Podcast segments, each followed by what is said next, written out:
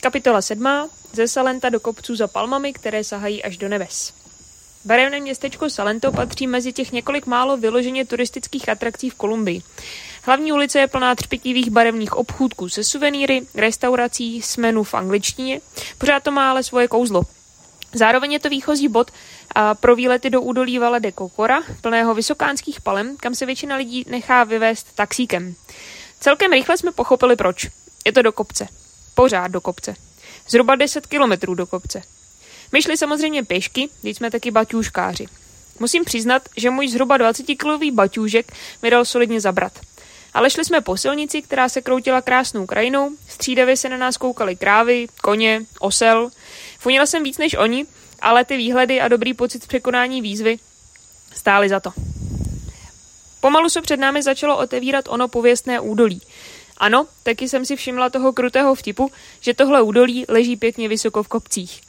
Zhruba 20 minut před cílovým kempovacím místem začaly z oblohy padat provazy vody a my tím pádem dorazili naprosto, ale naprosto durch. Stala se z toho takové naše trademarkové antré téhle části výpravy. Stejně tak jsme totiž totálně promokli v posledních 15 minutách při návratu z kopců a na chlup stejně nás bouřka se slejvákem chytla v kopci těsně před Salentem na cestě zpátky. Ale trochu předbíhám. Každopádně do údolí Kokora jsme přitáhli slušně vyštěvený a kapala z nás voda. Rychle jsme zjistili, kde se dá stanovat a vzali to přímou čarou do první hospody hned za cedulí s názvem Osady.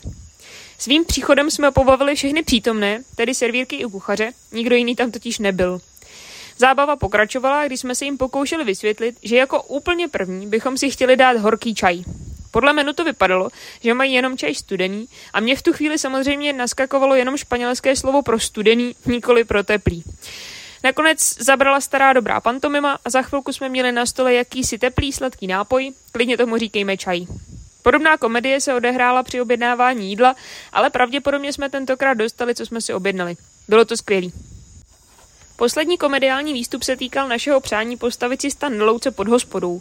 K tomu byl povolán jiný chlapík, Překvapivě rozumnou angličtinou nám vysvětlil, že není problém a ukázal nám místo na stan a dokonce i splachovací záchody a sprchu, i když jenom studenou. Mezitím přestalo pršet, takže jsme mohli rozbít tábor a zbyla chvíle na večerní pozorování kolibříků. Těch je tu mraky, různé druhy a barvičky. Ráno jsme posnídali oříšky a mango z vlastní zásob, přefiltrovali spoustu vody na cestu a vyrazili na výšlap. V aplikaci All Trails jsem našla okruh, který by mohl stát za to, tak uvidíme. Samozřejmě, že to bylo opět do kopce. Ještě chvíli po silnici, pak po takové pěkné turistické cestičce, postupně po kamenité cestě a pak už jenom bahnem a kamením. Pořád ale podél řeky krásnou přírodou. Připomínalo to botanickou zahradu, kde vám expozice snaží přiblížit deštný prales. Ze zeleně kolem nás se ozývala spousta zvuků, krásně to tu vonilo, řekou se valila voda, idylka. Jen prostě pořád do kopce. Po pár kilometrech jsme narazili na první bod, vyžadující taktickou poradu. Podle všeho se tam většina turistů otáčí, ať už ti, co jdou pěšky, nebo ti v sedlech na koních. Nahoru šel poměrně strmý kopec po kamení, koukli jsme do mapy a zpátky se nám ještě nechtělo. Tedy hurá vzhůru. Zhruba to byl taky moment, kdy jsem začala chvalořečit za rozhodnutí koupit si trekové hole.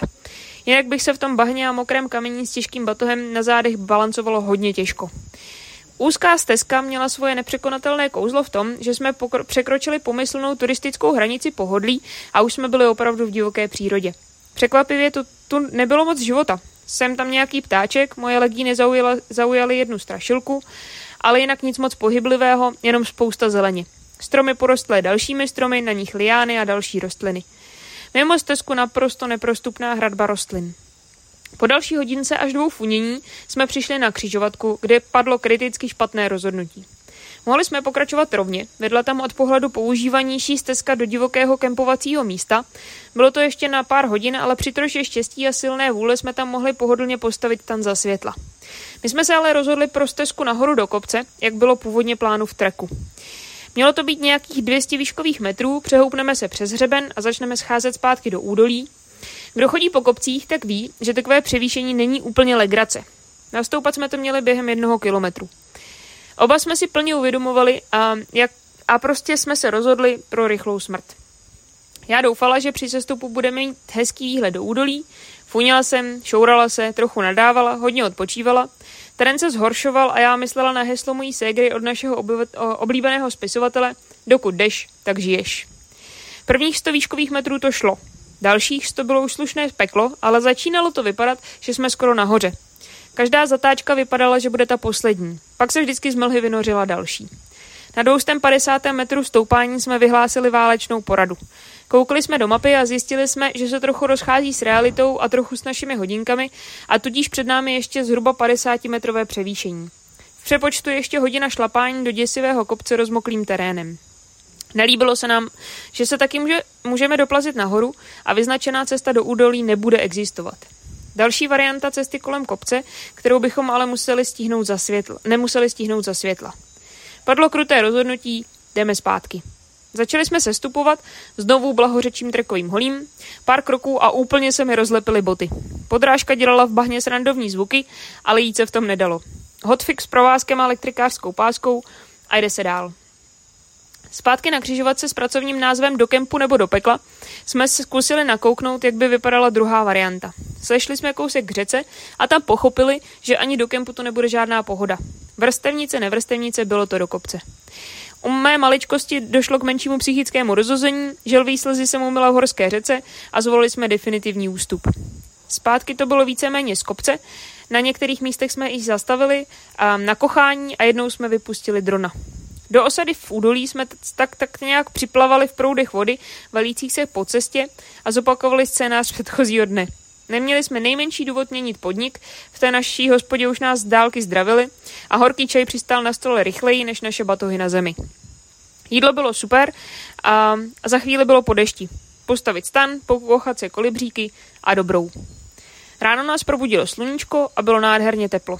Usušili jsme většinu věcí, načerpali energii, já si dokonce dala lehké jogové protažení s pornoherečkou. Po snídaní jsme vyrazili zpátky do Salenta. Z kopce to šlo skoro samo, cestou jsme se podělili o jablíčko se stejným známým oslíkem, zavrhli nápad odbočit do kopců k vodopádu, promokli na kost a vyškrábali se závěrečným kopcem zpátky k hotelu. Bez mrknutí oka nás ubytovali, mi dali horkou sprchu, jedno adventure menu, jídlo na půl a vyrazili se projít do městečka a vybrat peníze z bankomatu. Nakoupit nějaké brambůrky a sušenky na další den do autobusu a zapadnout do kouzelné restaurace na litr a půl sangrie a španělskou páju. Je potřeba se občas odměňovat.